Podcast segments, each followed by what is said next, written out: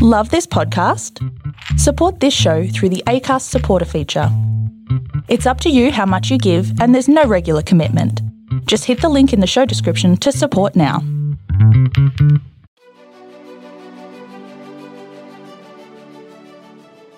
Hey, this is John Lee Dumas of EO Fire, and welcome to Master Leadership. Great leaders ask great questions, and this podcast takes you on a journey to master leadership with questions that matter to leaders who matter with your host, Lily Sinabria. Hi, this is Lily, and welcome to Master Leadership Through Crisis series, where we will connect with leaders worldwide to gain insights on important questions to help us navigate through rough waters. If you would like to participate as a guest, or if you have a question that you would like to ask a guest, go to masterleadership.org for more information.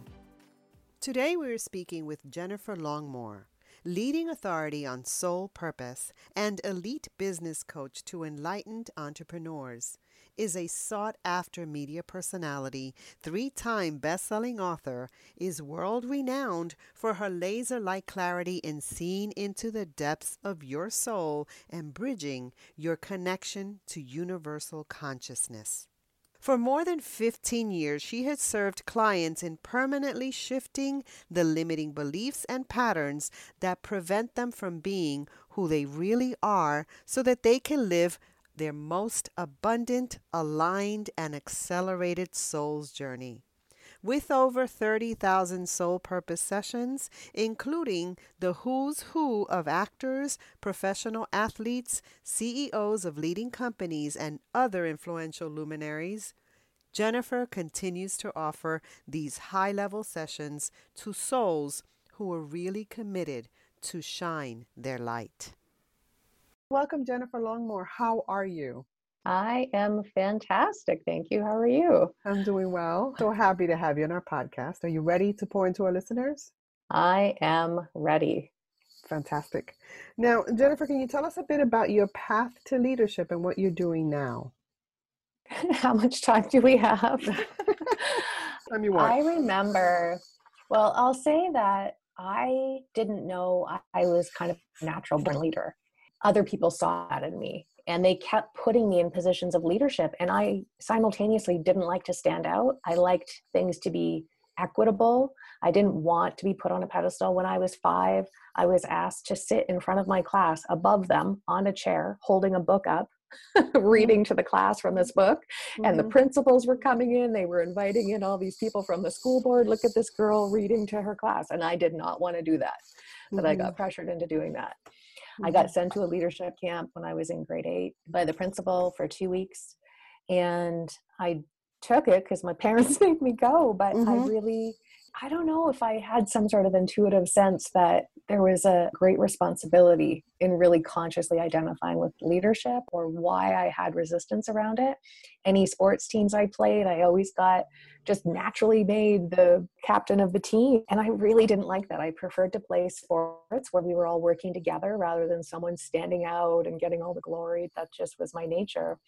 And then when I went to university, I ended up, even in like seemingly small roles, ended up getting put in leadership positions and having to challenge other leaders. When I was in university, I worked at the, it's a really long name, it was called the Sexual Harassment and Anti Discrimination Office mm-hmm. in a mm-hmm. very white university. And mm-hmm. I was mm-hmm. like, I don't know, 20, 21 at the time, having to go and talk to very tenured white professors mm-hmm. about why it was not okay to openly comment in a lecture hall of a thousand people about someone's body shape mm-hmm. or why it was not okay to use racial slurs. And when I reflect back on that, I think, you know, oftentimes we're given what we need to do, whether or not we think we're ready. It's almost like we wouldn't be given that stuff if it wasn't meant to shape us and help us evolve.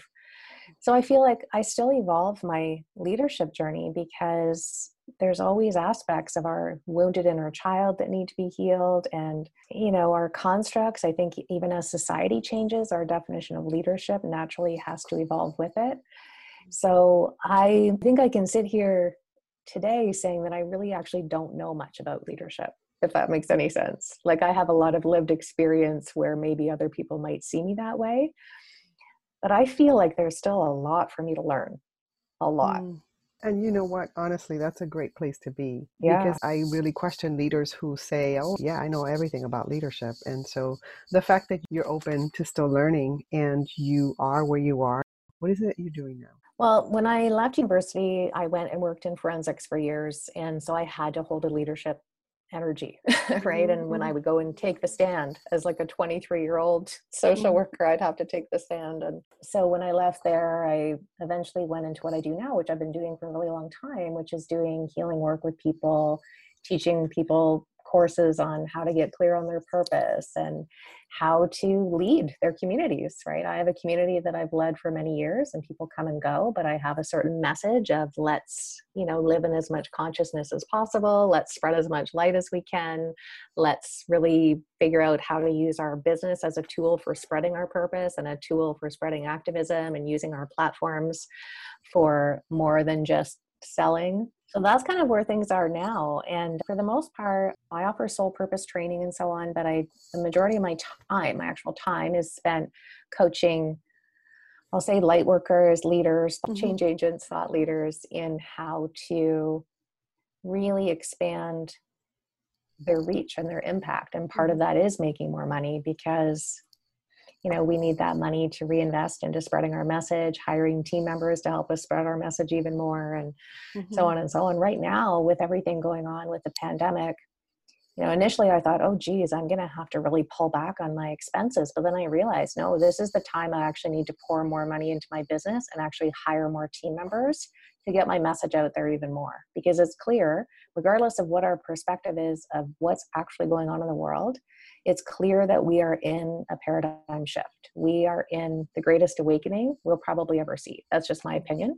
So, if there was never a time to be way more mindful about what we put out into the world and how many lives we want to impact, I think now is the time. My company is called Soul Journeys, and I've had that now full time for 16 years.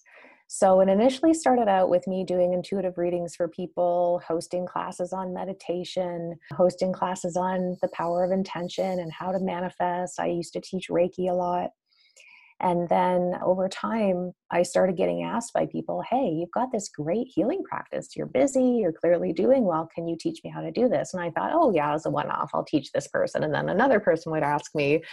And then I realized, Oh, our business is one of the greatest vehicles to put our purpose out into the world. It doesn't mean we're not purposeful if we do it in other ways. It's just that if we want to share our gifts and make a living, our business actually has a lot of potency because the only limit on us is the one that we put on ourselves. And how can we connect with you? Well, I spend a lot of time on Facebook for as long as Facebook's going to be up. I don't know with what I'm hearing. I think maybe changing. Uh, so I have a group called the Purpose Posse on Facebook, which is for entrepreneurs that want to really lead from soul. And I'm on LinkedIn.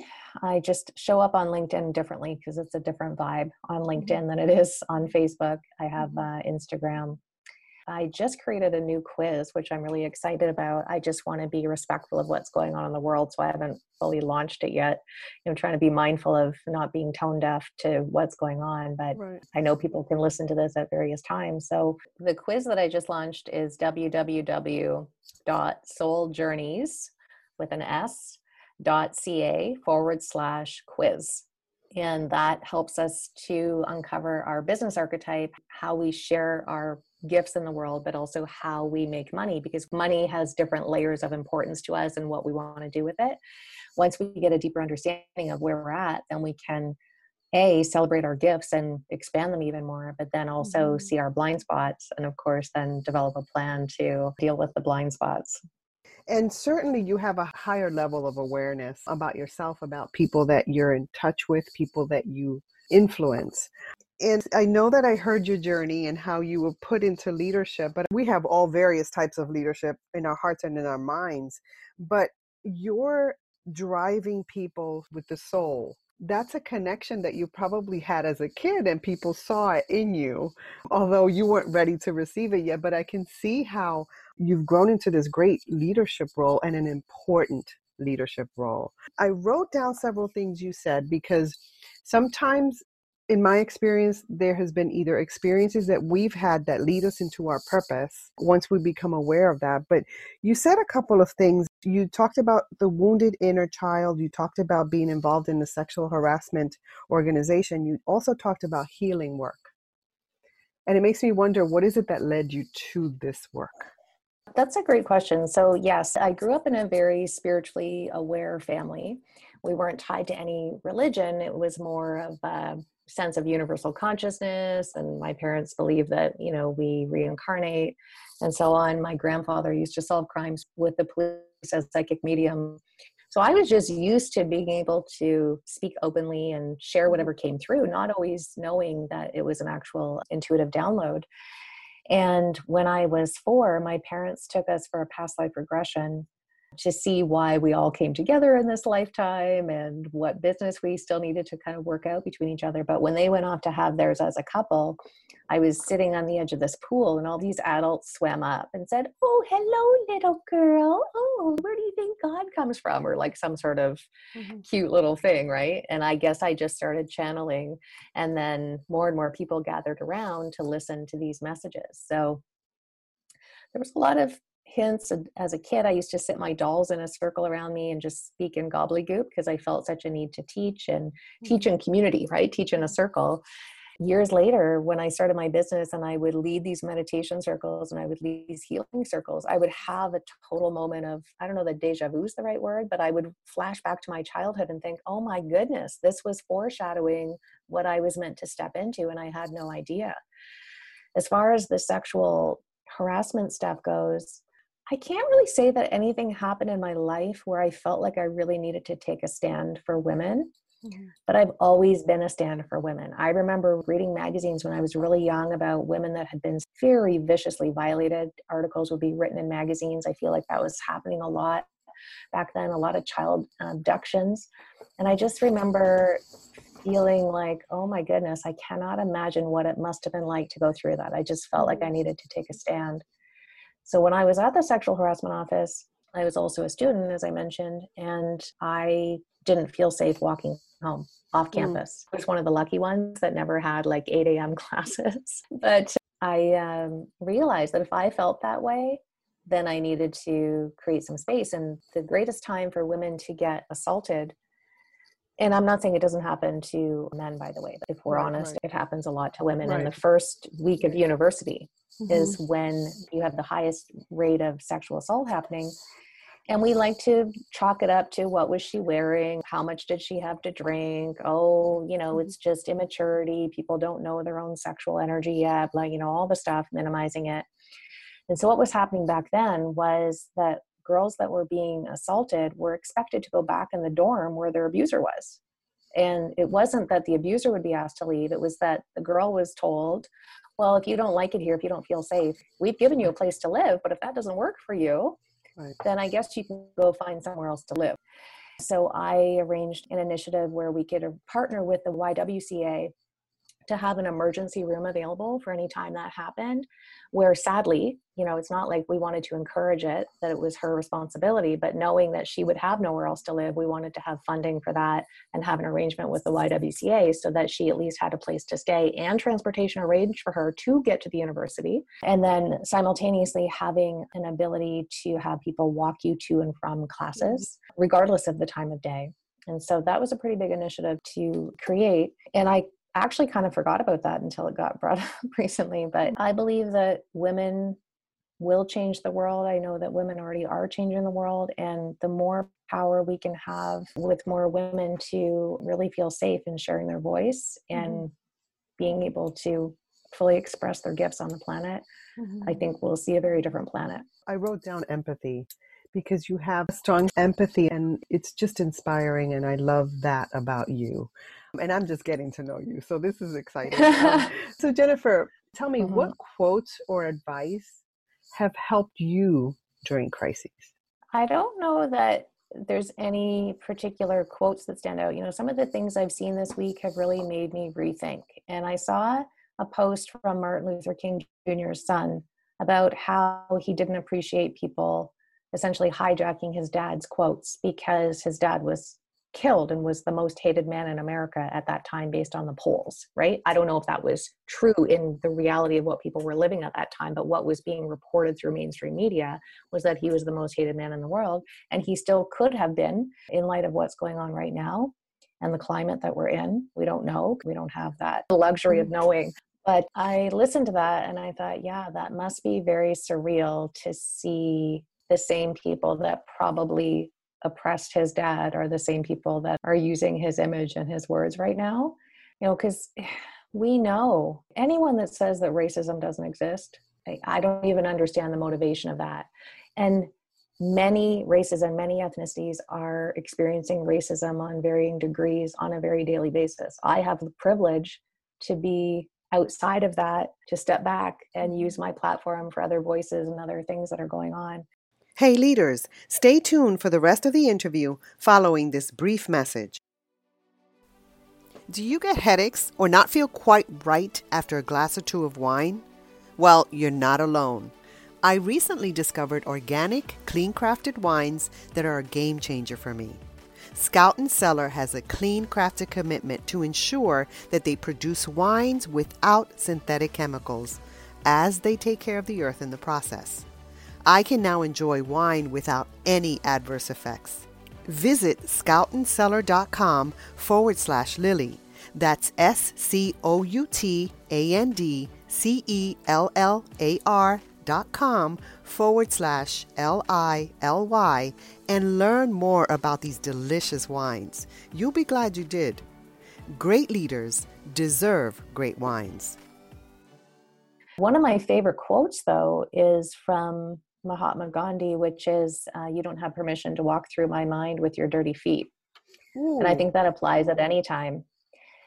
But there's something about that because you can really mm. get the image of someone yes. taking their nonsense and walking through your brain. Like you just wouldn't let that happen. Right. And then the other quote I really love and again, it's not even that it's just useful in crisis, although I think it's actually particularly important right now, is a quote by the Dalai Lama, which is that if you think you can't make a difference, think about what it's like to be a mosquito in a tent or something like that, right? Where like we like to think that that's just this small little you're, thing. Yeah, you're too small to make that, a difference. That, yeah, but let's be honest, a mosquito can make keep you up all night, right? Exactly. So, you know, I get asked a lot right now how to lead, and I don't lie to people. There's no playbook for this. Nobody gave us the handbook on how to deal with this level of awakening.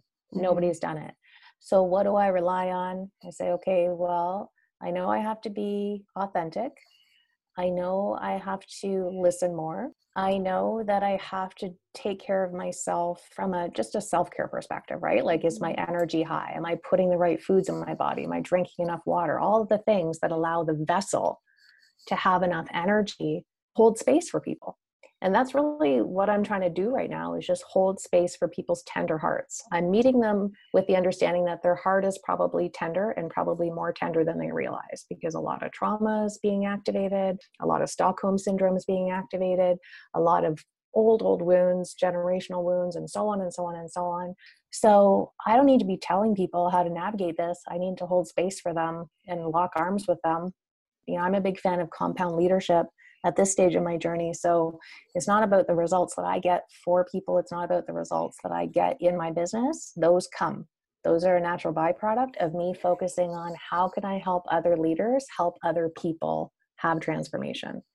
So when I'm being a model for what that looks like, then I feel like the ripple effect is more potent than me just focusing on how do I mm. become a better leader. I'm naturally going to become a better leader by helping someone else figure out how they can better lead their community. Mm.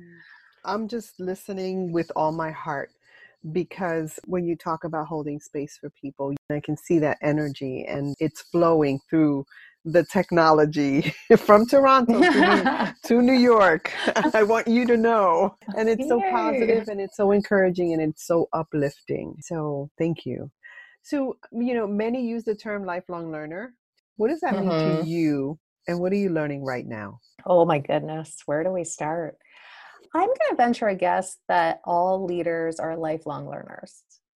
In well, you would think. Just, right? Well, I guess, yeah, there's people that are put in positions of leadership that, yeah. I guess the people that are lived leaders, meaning like they're embodied in that, I think it's inevitable that we always want to grow and evolve. I think we're just curious by nature. I think my curiosity, I enjoy having my perception stretched. I enjoy thinking that I hold a certain value about something until something else comes along and helps me to shift my perspective or at least take in multiple points of view. I think that's what one of the things we're all learning right now is that we can hold multiple perceptions and have it all be okay. You know, I write down things as people speak, and there are a couple of things about you. And you said it curiosity. You're a very curious leader. You value others tremendously and you love humanity and to me that's who you are as a leader and you're mm-hmm. also optimistic about people and and you think higher of them which is needed so jennifer when you think about leadership today globally mm-hmm. in our government however you want to think of it what most concerns you and what are you most hopeful about i'm for team humanity i believe at the core we all know what we need to do we may not know how to do it. And I think we all know that something needs to shift. I can speak for myself. The systems that I enjoy were all ultimately, if you trace it back through history, were all built on the oppression of other people. The car I drive, the food I eat, you know, the lifestyle that I have. Not because I wanted it to be that way, but if we're really honest with ourselves, our system was designed to be exactly what it's showing us right now. And if we want a different world, and that different world is being forced on us, whether we want to acknowledge it or not, we have to dismantle anything that contributed to the oppression of other people. We just can't have that in the new paradigm. And I don't have all the answers. And Lord knows I've got a lot of learning to still do and unlearning. For me, you know, I thought it was enough to say, well, I'm not racist and hold space for everyone. But now I'm learning, and I'm so grateful that I'm learning this, that I have to actually be anti racist. I have to really take a stand and use my privilege to create a space of equity because equity and equality, I'm learning, is not the same thing you know, if someone's trying to look over a fence and one person's six feet tall, one person's three feet tall, and one person's four and a half feet tall, right? Giving them each a one foot box because we want to be equal to all look over the fence. Well, the person who's six feet tall can already look over the fence. They don't need that stool to stand on, but the person that's four and a half feet tall, right, mm-hmm. needs a few of those stools to be able to mm-hmm. equally look over the fence, right? So that's kind of a simple explanation of equity, but I'm learning the difference because I, for example, this week have pulled back my promotions. I've really focused on showcasing various people and what their contributions are, not because I'm trying to pander or anything like that. This is something I've done anyways, but I really stepped back from promoting anything this week so that you know some of the white voices could be muted to give people an opportunity even for the algorithms to pick up around their messages and stuff right? Mm-hmm. but i think that we just can't have racism as part of our new paradigm. It's incongruent it's not a vibrational match for where we're going. And then how does that bleed into all of our other systems? And then on top of that there's corruption in all of our systems. And we can't have corruption. We have to rewire how we're designing our financial structure, designing how we consume things, and how we treat our environment.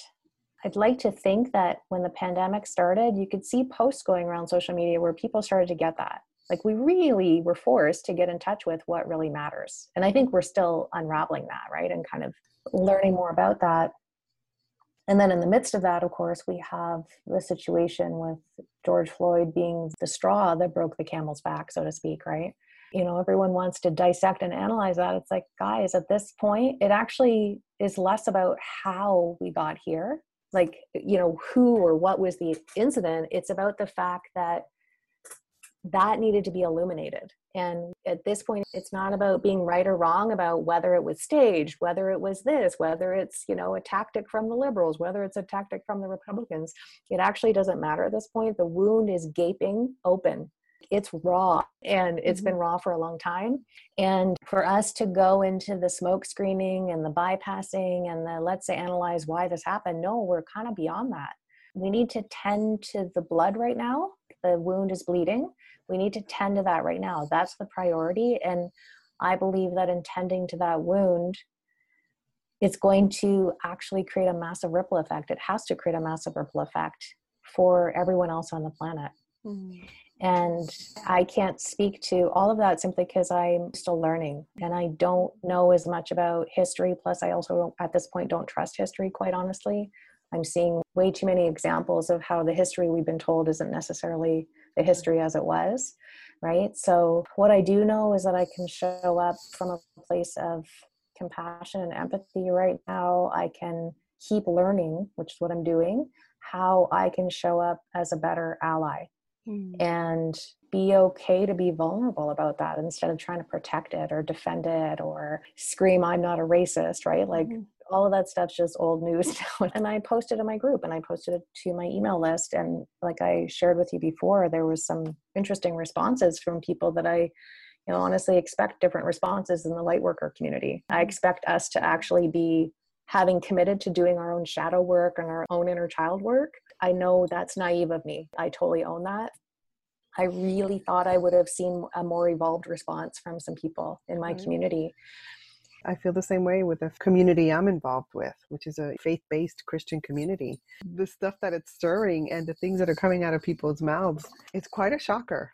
There's a lot of work to be done. And again, mm-hmm. um, we had spoken about this prior about how school organizations, the educational systems, and the faith based systems are being disrupted in, in a way that should mm-hmm. happen.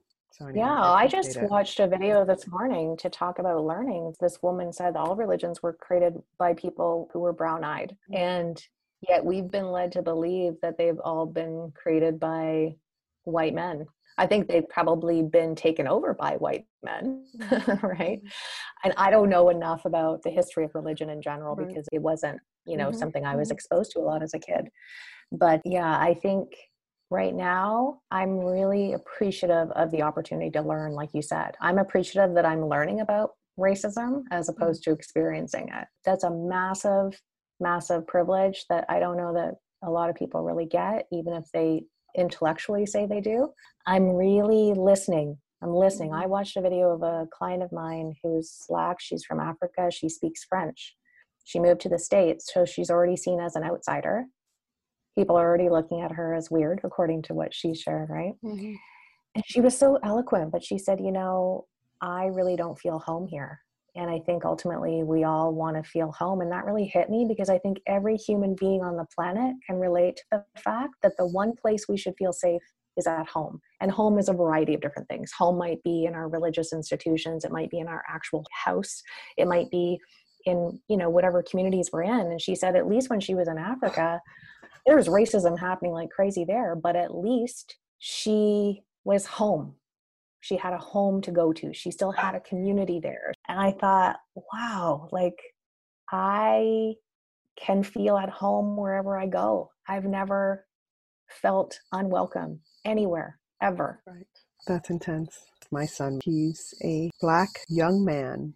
He's 17 years old and you know this thing that's been coming to light in several churches he never liked going to this particular church. I um asked i said why is it that you don't like going there? And he says mom i don't feel comfortable there. I don't feel i'm welcome is what he said. And i know i we used to take him to youth group all the time and he loved it. I said at youth group? He goes no in the sanctuary. So i'm just sitting with that you know, and I've expressed it so that people can understand. Like, even if it's hidden, people feel it. Mm-hmm. You know, even if you try so to hide st- something like that, people get that energy. And he's very intuitive. My son is extremely intuitive. His energy is so high, like he can read my energy across the room. Whether I'm sad, angry, like I could be smiling. He's like, What's wrong? You know, he's amazing. He's an amazing, amazing young man. So thank you for sharing that. I, I really appreciate that, Jennifer. Now, I have a question here from Ariel Garten, and she wants to know what have you learned from times when you have not been a great leader? That's a great question. Mm-hmm. I'll answer it this way. I think that the times I haven't been a great leader is when I had a need to be right rather than a need to be open. Mm. And I see a lot of, you know, myself included, it's much easier for me to catch it now where I'm stepping into right fighter energy. Mm. And my husband and I work on that a lot not because we're in a bad place we're actually in a good place because we have really done a good job at avoiding being right and shifting into let's just be heard and we're on the same team instead of trying to have a winner and a loser on the same team right it's incongruent right. the way in which we interact needs to be reflective of the fact that we truly believe that we're on the same team so we can't have someone who's right and someone who's wrong i feel like that's true in anything. And so I have learned, and I'm still, of course, evolving. I'm really doing my best to put aside my ego. And I feel like the sooner we step into an energy of fascination, you know, when someone brings something to our attention, if we are in fascination, you can't be in judgment. It's impossible to hold the two at the same time. And if we're in judgment or we're feeling judged, we'll naturally want to be defensive. So instead, I go into fascination. And really stay curious, inquire, why is this person bringing this to me? Or I'll even ask them, can you give me a sense of where you first noticed this or what eventually happened to cause you to bring this to my attention, things like that. Then I can understand because a lot of times it's other people's triggers too, right? And we're reminding them of their mom that they, you know, still maybe haven't sorted stuff through with or whatever. So I want to make sure the energy's clean, is my point. Mm-hmm. And look at where do I own my part in it and how can I contribute better. The other thing I learned about teams is that when I first started hiring team members, because I was a lone wolf, when I first started hiring team members, if something went wrong, it was easy to just go, Why did you mess that up? And that doesn't usually go over so well, right? But mm-hmm. regardless, by the way, of how many times you tell someone they're doing a great job, when your first reaction is to look at, well, what did you do wrong versus what could have been done differently here? Or I've now learned where is the system. So whenever something goes wrong in my business, I don't instantly assume my team has screwed it up. I actually take ownership for it and say, okay, do we have a system for this particular situation? If we don't have a system, we need to create one. If we do have a system, but it's no longer working, we need to reevaluate it. Mm. And then, if all of those things are in place and someone, for example, continues to drop the ball on something that's actually important for the business, then it's a different conversation but I've learned to look at where are the systemic issues first before I start making it more, you know, personal. That's a great response and spoken like a true leader because taking responsibility is where it starts. So I really appreciate that. Now, Jennifer, as a listener of this podcast, what is a question that you would like a future leadership guest to respond to? I want to know what their vision is for the new paradigm and how we treat each other and what their contribution is going to be to that. Thank you so much. That's a great question. Now, is there anything else you'd like to share with our listeners? I just am really grateful to be here during this awakening. And I'm so grateful to be here with everyone that is witnessing it and experiencing it and contributing to it. You know, when we can step into that penthouse viewpoint and really just look at it objectively and be an observer, it is incredible that we get to experience this right now. Well, Jennifer, I want to thank you so much for adding value to me and to our listeners. It's been a great conversation. Thank you for having me. It's been a real honor. In closing, here's a quick message Coaching is the art of influence that underpins leadership in the 21st century. It is the very thing that can get you from being stuck to being extraordinary. So go to masterleadership.org and sign up to get a free coaching session. Until next time, continue to ignite that leader in you.